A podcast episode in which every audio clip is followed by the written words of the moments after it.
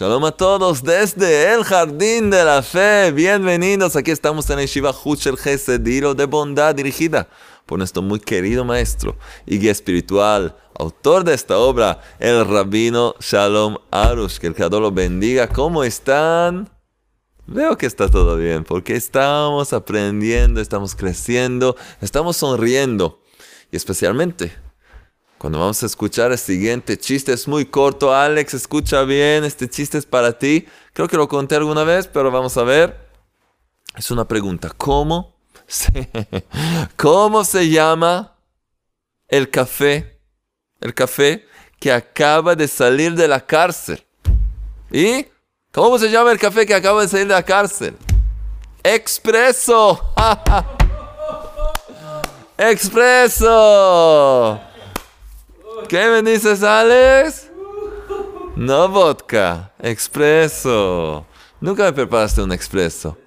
Hace años un tecito, sí. Bueno, no importa. Expreso. También nosotros queremos salir de la prisión, de la cárcel, de este mundo, de esta existencia mundana y baja y gris, oscura. Y hay solo una forma meternos dentro del jardín de la fe. Empezar a vivir con nuestro Creador, a vivir a la luz de nuestro propósito y nuestro objetivo, nuestra finalidad. Empezar a gozar de la vida cuando sabes y conoces la meta.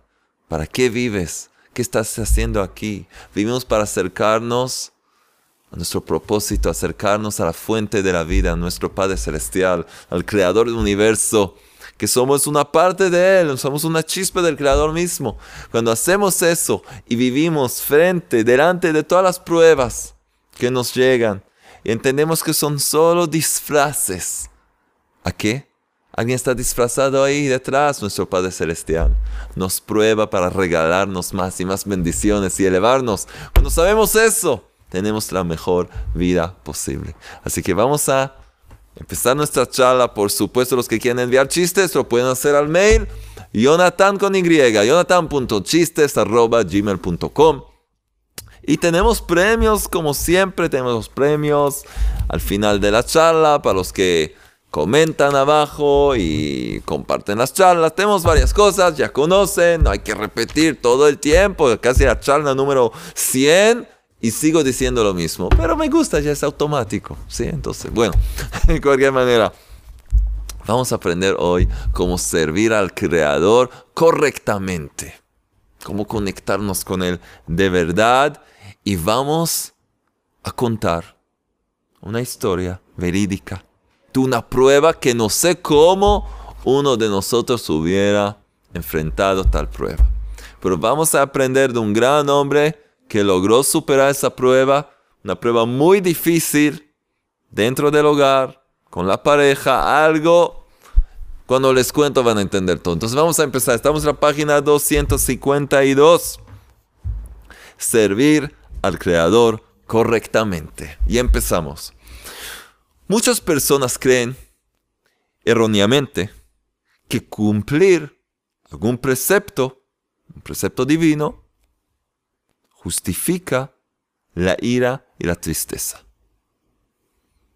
Para cumplir la voluntad del Creador, entonces está permitido enojarse estar triste para lograr el cumplimiento de aquel precepto, de aquel mandamiento. E incluso, ¿sí? Justifica llegar a ofender a otro ser humano.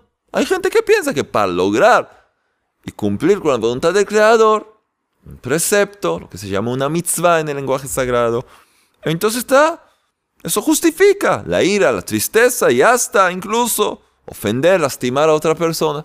Hay gente que piensa así, porque lo más importante es la voluntad del Creador, entonces lo que pasa en el camino a cumplir esa cosa, ¿qué me importa? No es así, no es así.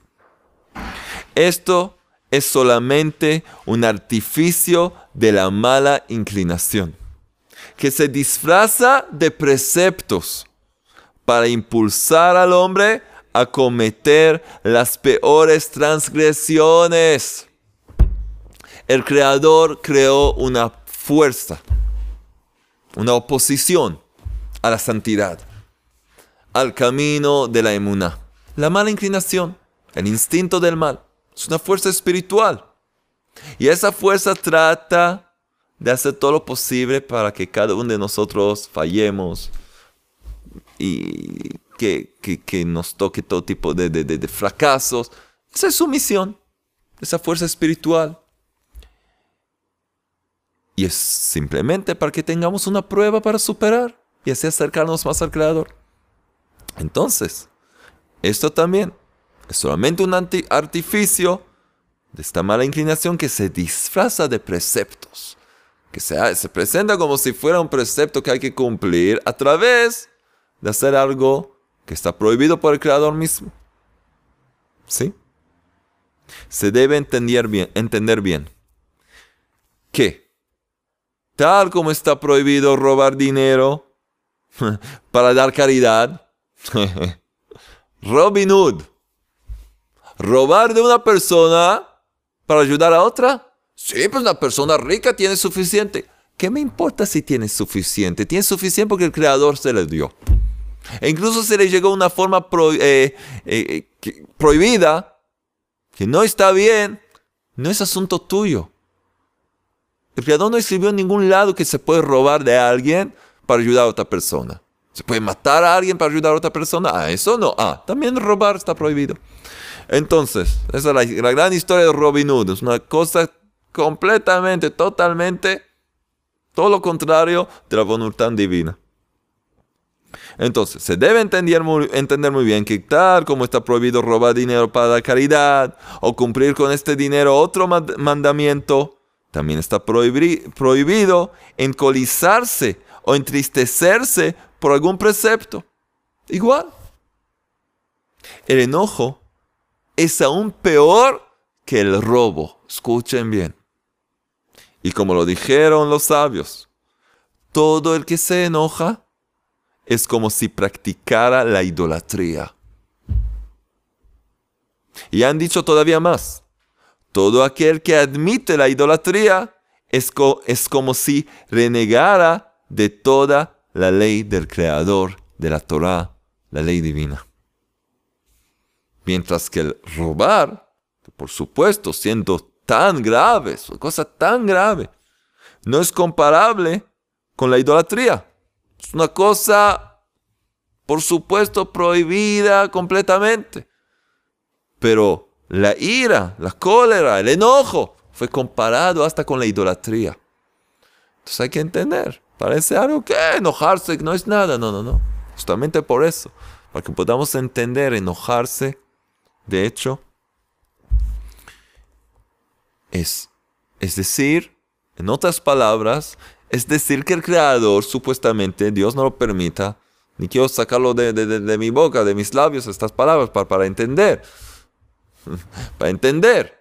Es como si fuera que alguien dice que el creador no sabe lo que hace o no hace bien las cosas. Dios no lo permita. ¿Eh? ¿Por qué te enojas? Ah, porque las cosas no te gusta cómo se manejan. ¿Quién está manejando las cosas? No, fue él, fue ella, fue yo. No, no. El creador, el rey del universo, quien controla todas las obras y todas las acciones, él hace todo. Si te enojas, estás diciendo, que el creador no sabe manejar el mundo. El mismo que te creó a ti, te da vida, te creó un, cuerpo que si vas a estudiar millones de años no vas a poder entender de verdad cómo funciona correctamente, una armonía, una perfección, y tú entiendes mejor que el creador. Esa es idolatría. Te, te, convertiste tú mismo en un ídolo. Te estás sirviendo a ti mismo. Muy bien, qué lindo. Cómprate flores, hazte así. ¿Qué? ¿Estás loco? El enojo hay que entender. Es idolatría. También la tristeza es un grave defecto. Proviene directamente, directamente del lado del mal, del lado oscuro. No pertenece a la santidad, no pertenece al mundo de la emuná y de la Torah. Y no solo eso. Y el Creador, que es todo amor, la odia. El creador odia a la tristeza. Y entre paréntesis les digo que Rabbi Nachman de Breslev, el gran médico del alma, explica que de hecho tristeza es enojo. Está triste es enojarse con el Creador por la forma en que hace, sus, eh, hace las cosas. Igual. Está triste, parece algo más sutil así. No, es estar enojado con el Creador. ¿Por qué estás triste? Porque las cosas no van como te gusta, como te gustaría. Es enojarse con el Creador. Entonces hay que entender. Pertenece al lado del mal y el Creador la odia. A la tristeza. Entonces, ¿cómo sería posible hacer lo que el Creador odia para cumplir uno de sus preceptos? No puede ser. Una contradicción. A lo mismo nos referimos cuando se hace sufrir a alguien. Se comete el pecado de entre una persona y otra. Uno de los peores pecados que hemos hablado. Estás lastimando a otro ser. Que es todavía más grave que las transgresiones de entre una persona y el Creador. Y es muy difícil de corregir. Hemos hablado de esto. Cuando haces algo, transgredes. Dios no lo permita, pero pasa o, no sabías, alguien hizo algo que no hay que hacer y no cumplió con la voluntad del Creador. Entonces puede hacerte teshuva, arrepentimiento, pedirle perdón al Creador, comprometerse, esforzarse más, no caer en la misma trampa. Tiene algo directo con el Creador para corregir. Pero cuando uno lastima a una persona, a varias personas, es mucho más difícil de remediar, de corregir, hay que buscar a esa persona y hay que pedir perdón y de verdad tiene que perdonarte y hay gente que ni te acuerdas que ofendiste. Es complicado. Entonces eso es de verdad algo que hay que cuidarse. Estos errores provienen de la falta de emuná. Emuná, la fe pura, simple del creador del universo. Falta de emuná, falta de fe auténtica. Cuando el hombre no cree que también los impedimentos en lo espiritual son la voluntad del Creador, esa es una gran falta de fe. Que lo está probando, Creador lo está probando, si se encoleriza o no, si ofende a los demás o no, si piensa que todo depende de sí mismo y trata de someter la realidad a su voluntad, de la persona a su propia voluntad. ¿Qué es lo que piensas? ¿Reconoces que todo proviene del Creador? ¿Que Él maneja la, la gente alrededor tuyo? ¿O que todo depende de ti? Y es, cada persona es independiente, hacer lo que quiere, no tiene nada que ver con el Creador. Ah, bueno, estás viviendo en energía y hasta idolatría. Estás atribuyendo fuerzas y poderes a otros seres. Y tenemos la regla la primera regla de la emunada fe auténtica. Todo proviene del Creador. No hay más nada fuera de Él. Es un versículo. No hay más nada fuera de Él. Nada ni nadie. Todo, es el Creador. El único camino para superar esos obstáculos es la plegaria. Nada más. Porque no solo las cosas materiales están en las manos del Creador, sino todo, todo, también lo espiritual, que es cumplir con la voluntad del Creador. Eso significa lo espiritual. También, también está en las manos del Creador. Todo, todo, también lo espiritual. Y también cuando se trata de cumplir sus preceptos. También eso depende del Creador.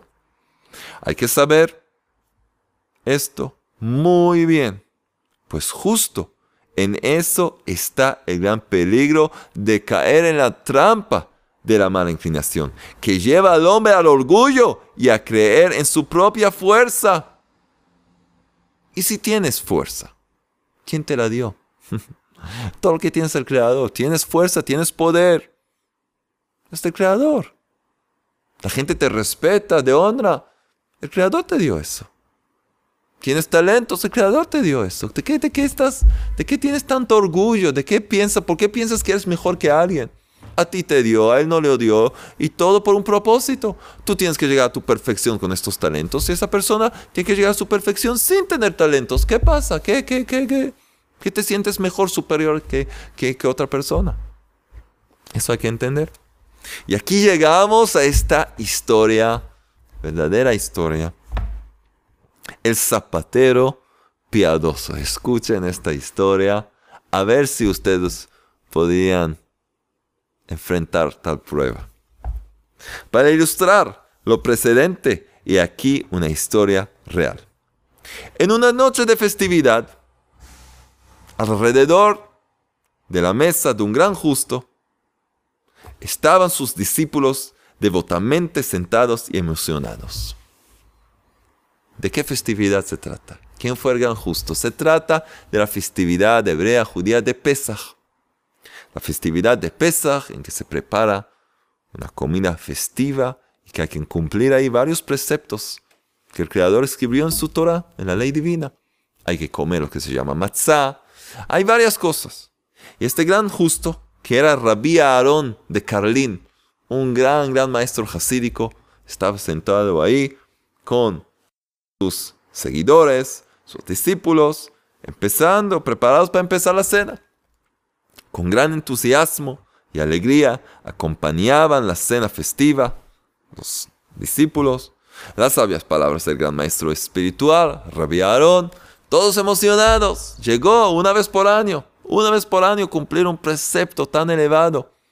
Precepto que de hecho hace recordar como el Creador salvó el pueblo de Israel de Egipto, el Éxodo, todos los milagros, las diez plagas, todo, todo, todo. De pronto, los alumnos se dieron cuenta que el justo callaba y cerraba los ojos como si estuviera viendo un acontecimiento misterioso. Se cierra los ojos. Tiene una visión, pasa algo. Los discípulos también Callaron, esperando a su maestro. Por fin, una sonrisa apareció en los labios del gran justo. Su rostro demostraba que sentía un, un gran placer por lo que había visto.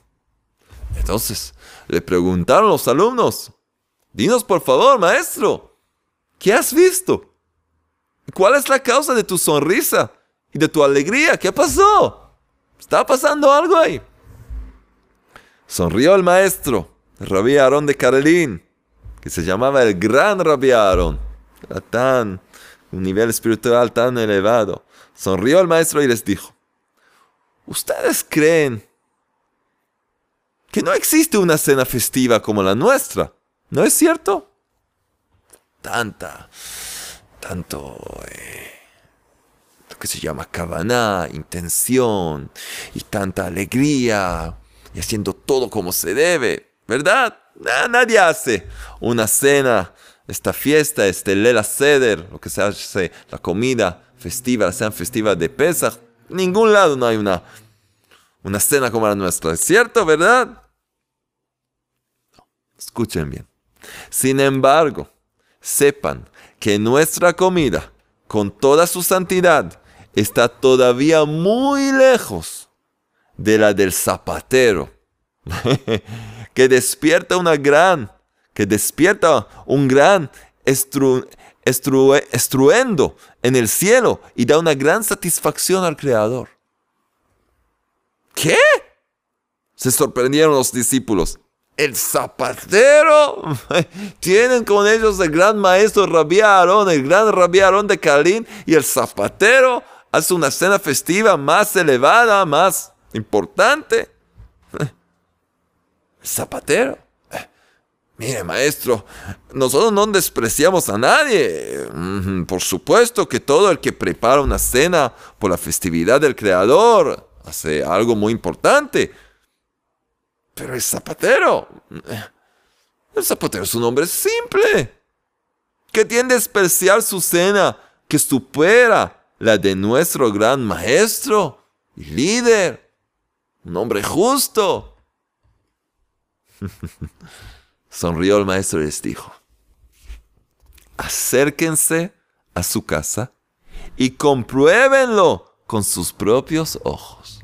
Ven para allá y ya van a entender todo. Y es lo que vamos a hacer nosotros juntos ahora. Vamos a ver qué pasó ahí. Así les dijo el justo. Y así hicieron. Cuando llegaron a la casa del zapatero, se pararon junto a su ventana y en silencio observaron el interior. A sus ojos se reveló el siguiente espectáculo. Escuchen bien. El zapatero, que todavía no había empezado la cena festiva, ya era un poco tarde, no había empezado todavía. Estaba parado, el zapatero estaba parado con una bandeja de comida.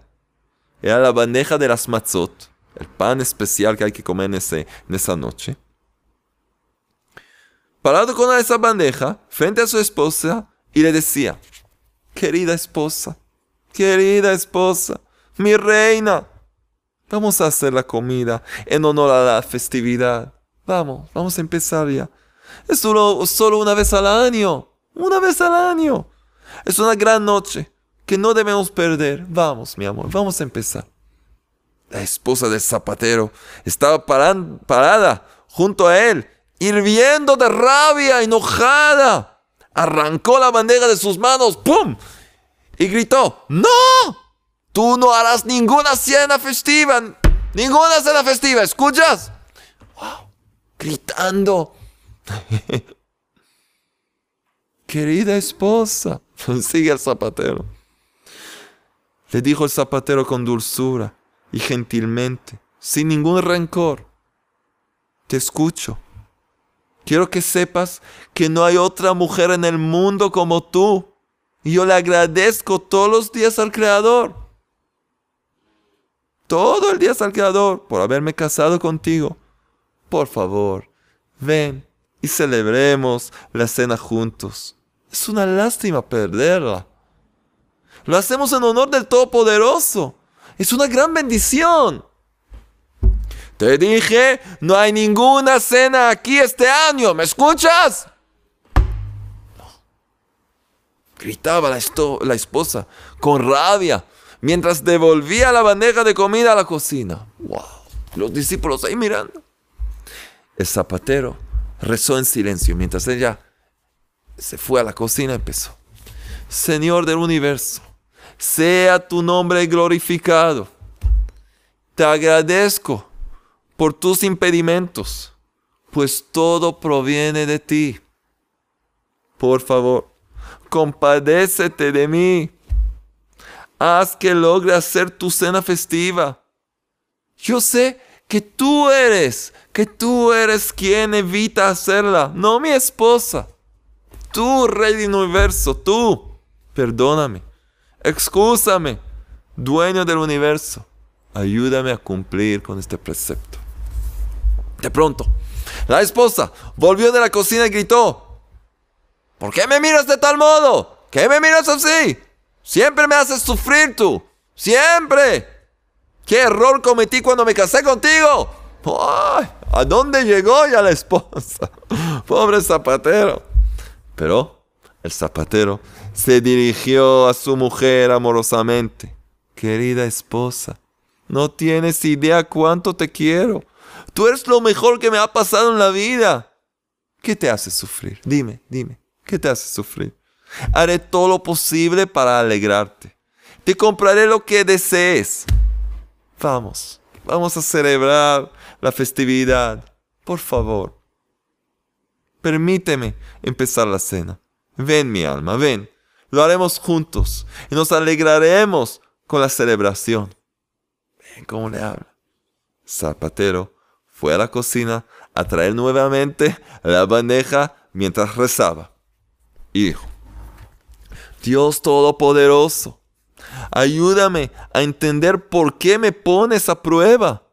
Yo sé que lo más importante de esta experiencia es si caeré en la herejía de pensar que es mi esposa quien me retrasa y en consecuencia utilizaría la fuerza o la ofendería o me encolerizaría. Ayúdame Ayúdame a creer que no hay nadie más que tú, Rey del universo, y que no es mi esposa la que me, impide cumplir con la festividad, sino tú. Miren qué emuna, miren qué fe. Reconoce que todo proviene del Creador. Todo, todo, que no hay culpables. Por favor, Ayúdame a no enojarme. Ayúdame a sobreponerme a la ira. Saber que aunque no podré hacer tu cena, lo más importante es no apenar a mi esposa, no lastimarla y no enojarme. Ya. Ayúdame a fortalecerme con alegría, incluso si no podré hacer lo que deseo.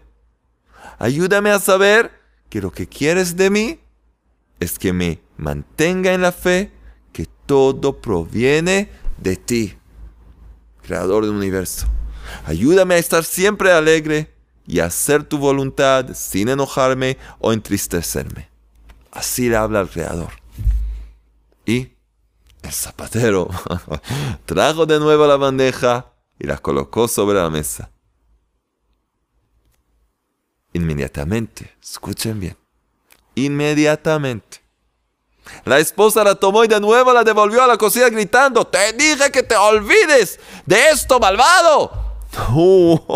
ya verás, tú no cesas de hacerme sufrir, ya verás lo que te voy a hacer. Cada vez peor. Otra vez, el zapatero empezó a apaciguar a su esposa, hablándole a su corazón. ¿Cómo te entiendo, querida esposa? Cuánto lamento el dolor que sufres por mí. Yo soy el culpable de tu pesar, de tus penas. Te prometo, te prometo ser bueno contigo desde ahora. Ven, siéntate conmigo a cenar. Y luego rezó otra vez. Señor del universo, dame la razón y el conocimiento que nada existe más que tú. Y es tu voluntad que yo pase esta prueba de fe. Pensé que mi tarea era hacer la cena festiva, pero veo que tú quieres de mí otra cosa.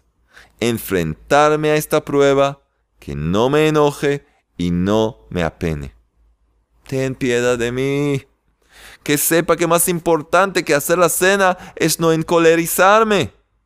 Que lo esencial es no profanar la fe y enojarme. No cometer el, pecado de entre una persona y otra. Pues si ofendo a mi mujer, ningún arrepentimiento me ayudará hasta que ella me perdone de corazón.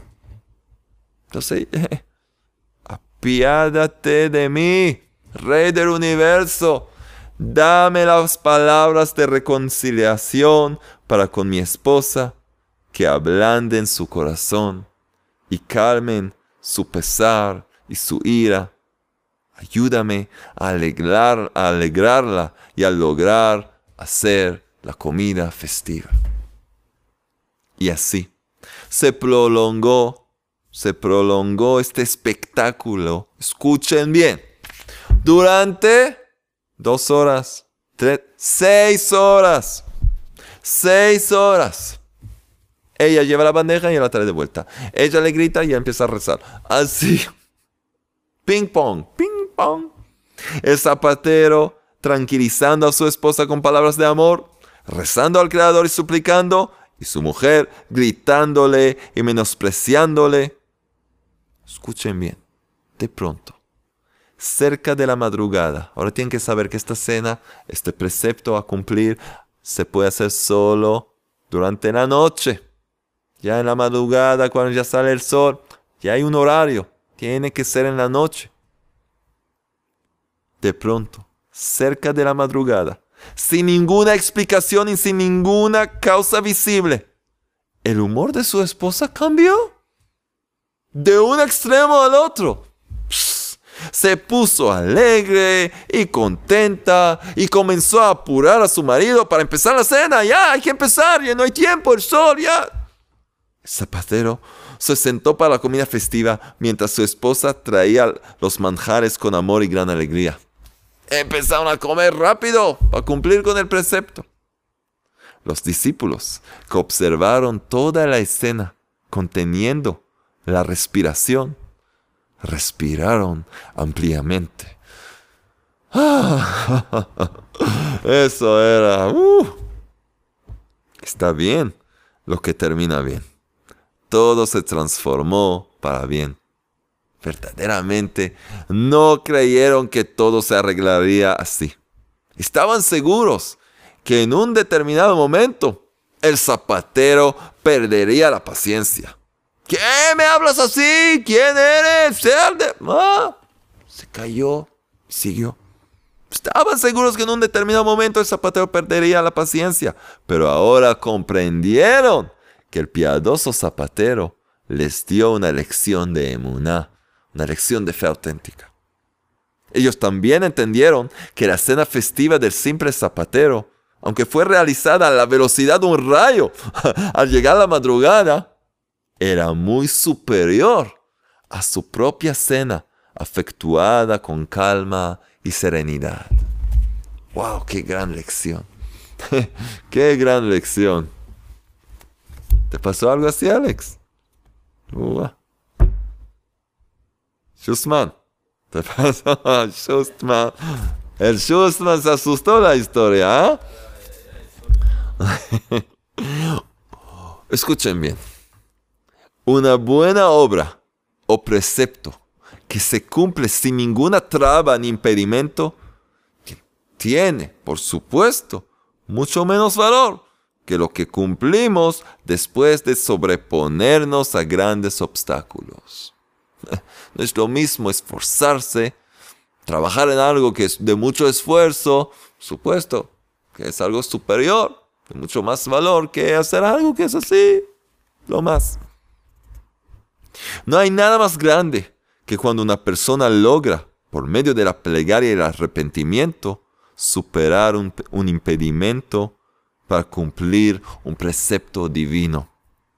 No por medio de la fuerza y la agresión, sino por el contrario, con comprensión y sosiego hacia la otra parte, demostrándole amor y respeto. Esa noche logró el zapatero el mérito de subir un nivel muy alto en el servicio al Creador, lo que no hubiera podido lograr por medio de ningún trabajo espiritual, de ningún esfuerzo, en el que todo se desarrolla en orden y sin obstáculos. Cuán importante en esto. ¿Cuántas veces la gente se queja, se enoja, lamenta, dice, pero ¿por qué? ¿Por qué a mí todo me va tan difícil, tan duro? ¿Por qué? Miren las historias de nuestros patriarcas, de las matriarcas en la Torah, en el Pentateuco. Cada uno luchó y sufrió, nada fue fácil por lograr niveles espirituales que si hubieran trabajado miles de años no hubieran logrado, sino por medio de esa prueba tan difícil que la enfrentaron y lucharon y superaron. Una pequeña parte más. Cumplir un precepto a través de una transgresión. Seguimos con este tema. De la, de la historia anterior aprendemos otra regla importante. Cuando una persona encuentra un obstáculo en el cumplimiento de un precepto y no existe la posibilidad de superarlo amablemente, nos encontramos entre la espada y la pared. No hay nada que hacer. ¿Qué? Solo seguir deseándolo y dirigirse con plegarias y súplicas a quien verdaderamente lo impide, el Creador por sí mismo. También los impedimentos, los obstáculos son las obras del Creador para tu bien, para tu bien, no para causarte dolor, para elevarte, hacerte una mejor persona, llevarte a tu perfección. Pregunta a deportistas. Hay una frase en inglés, no pain, no gain. Si no hay sufrimiento, no hay logro. Si no hay que esforzarse, no vale nada cuánto se esfuerzan, se, se, trabajan, se esfuerzan antes de, de, Juegos Olímpicos, antes de todo tipo de, cosas que tienen. ¿Cuánto trabajan? Puedes decir, ¿qué? ¿Están locos? ¿Qué están haciendo? ¿Por qué esforzarse tanto? Mira, mira cuánto sudor, está tan... Pobre hombre, ¿qué está haciendo? Pobre... No, ellos tienen un objetivo. Están dispuestos a invertir esfuerzo y hasta gozan del esfuerzo, gozan del trabajo, sienten cómo progresan, cómo se mejoran, cómo mejoran cada vez. Así también en el trabajo espiritual de la persona. Enojarse, entristecerse u ofender a otra persona, aunque sea para cumplir el precepto más importante, está completamente prohibido. Cumplir un precepto de esa manera es llamado, según los sabios, cumplimiento de un precepto a través de una transgresión. Quieres cumplir la voluntad del Creador a través de transgredir la, voluntad del Creador. Entonces, ¿qué? ¿Qué? Es una contradicción. Hacer lo que el Creador quiere a través de lo que Él no quiere. ¿Qué es eso? No hay que ser tontos. Hay que entender eso. El problema es que el hombre no tiene conciencia que lastimar y entristecer, entristecer al prójimo es algo muy malo. Y por eso antepone su voluntad de cumplir un precepto ante algo mucho más grave. Esta persona decide que el cumplimiento del precepto es más importante que los sentimientos de la otra persona. ¿Qué es eso? ¿Quién le ha dado el permiso para decidir eso y cumplir con el precepto a cuenta del pesar del prójimo, de la pena del prójimo? ¿Quién te dio este permiso? No, lo hago en nombre de Dios. Ah, hoy la gente mata en nombre de Dios. Y quién sabe qué más cosas hace en nombre de Dios. Ay, solo abrir el noticiero. Es un Dios ajeno. Es un ídolo lo que están sirviendo. muchas veces ese ídolo son ellos mismos eh, que están sirviendo. No les interesa nada, nada del Rey del Universo, de Dios Todopoderoso. Les interesa sus deseos carnales, egoístas.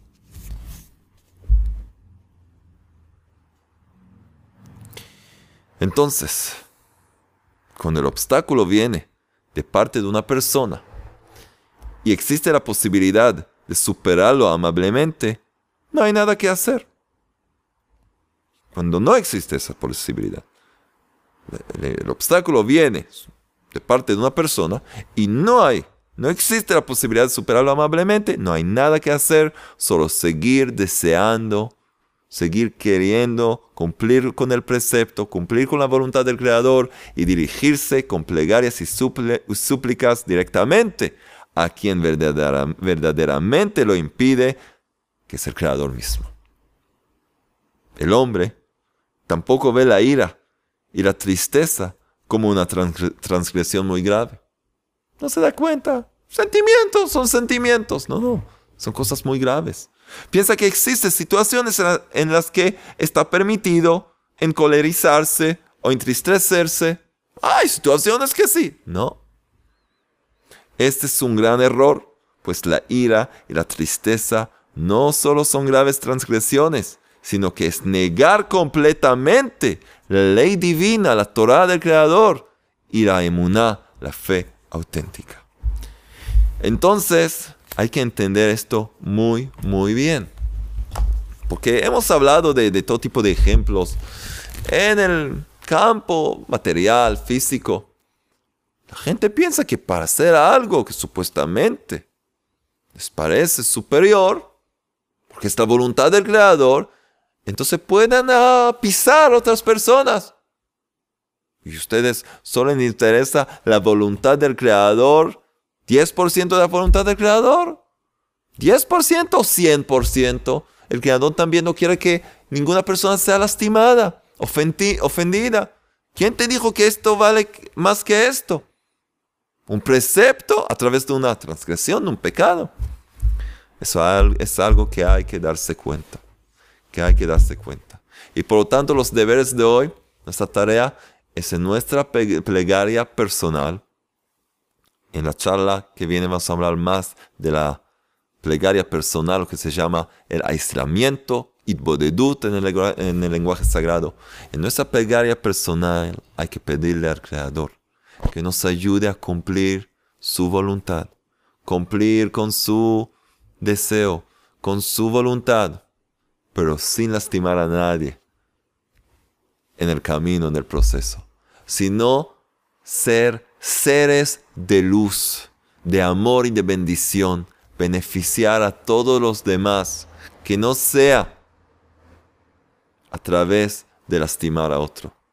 Que podamos lograrlo porque a veces sin darnos cuenta pasa eso.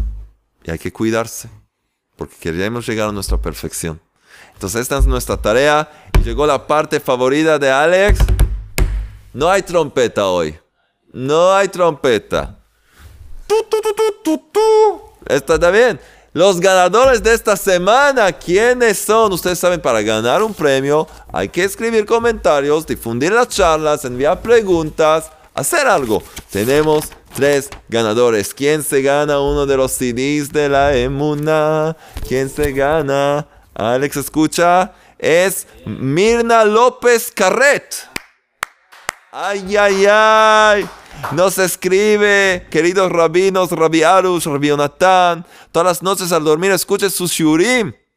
Y me doy tiempo con el Creador.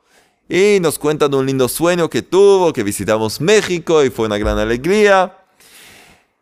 Y bueno, nos escribe que tengas lo que se llama refuaz shlema, sanación completa con todo lo que tiene que ver con tu corazón. Alégrate la alegría sana del corazón, porque la alegría es emuná, fe, que puedas tener de verdad salud completa y mucha alegría. Y aquí te ganas uno de los CDs. Eso seguramente va a alegrar tu corazón y te va a dar muchas fuerzas. Por favor, todos los ganadores, escribir su dirección, sus datos al mail ayuda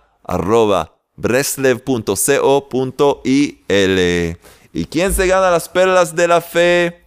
Con las perlas de la gratitud adentro y el tikkun el remedio general que reveló Rabbi Nachman de Breslev, los 10 salmos poderosos. ¿Quién se gana las perlas? Irnelia Caraballo. Oh, Alex, ¿qué me dices? Nos dice que está tan agradecida que no tiene palabras porque el Creador está misericordioso. Escuchen lo que pasó a esta señora. Estaba mirando las charlas y terminando de cocinar, estaba en la cocina. Y de pronto, ¿sí? Se fue, se fue a acostar. Y empezó a sentirse mal. Empezó a sentirse mal, empezó a sentirse mal en la garganta. De pronto le vino a la mente el gas, que, lo había, que no lo había apagado. Ahora se acordaba apagó todo, que miró la cocina antes de irse a la cama, apagó todo, todo. Pero dijo, si el Creador me, da un mensaje como esto, estoy aprendiendo en las charlas, en el Jardín de la Fe, que el Creador nos, nos, nos envía mensajes. Decidió a levantarse y fue a la cocina y no podía creer. Efectivamente estaba el gas abierto. El Creador nos salvó la vida anoche. Y estábamos en la casa cuatro personas, su hija y más familiares. Entonces agradece por las charlas y por todo. Y Creador salvó la vida. Estudiando en una te salva la vida, tanto en este mundo como en el medindero. Esa es la señora, la señora Irnelia Caraballo de Colombia. Entonces ahora vas a tener las pruebas de fe que también sirven como gran protección, tenerlo, palabras de santidad contigo. Excelente. ¿Y quién se gana el libro en el jardín de la fe? Enzo M. Enzo. ¿Lo conoces a Enzo? Enzo.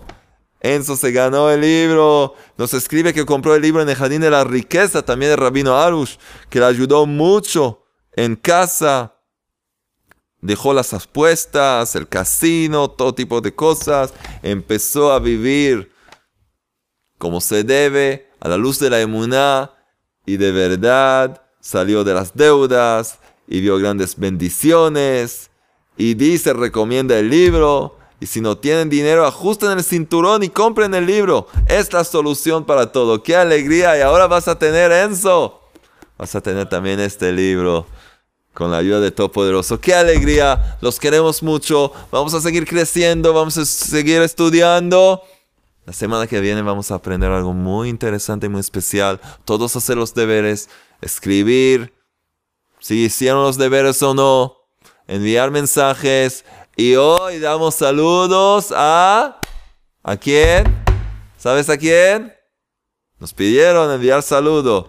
¿A qué lugar? Perú. Saludos a todos ahí en Perú, qué alegría. Nos vemos la semana que viene. Hasta muy pronto. que podamos ver un mundo rectificado brillando con la luz de la emuná rápidamente en nuestros días. Amén.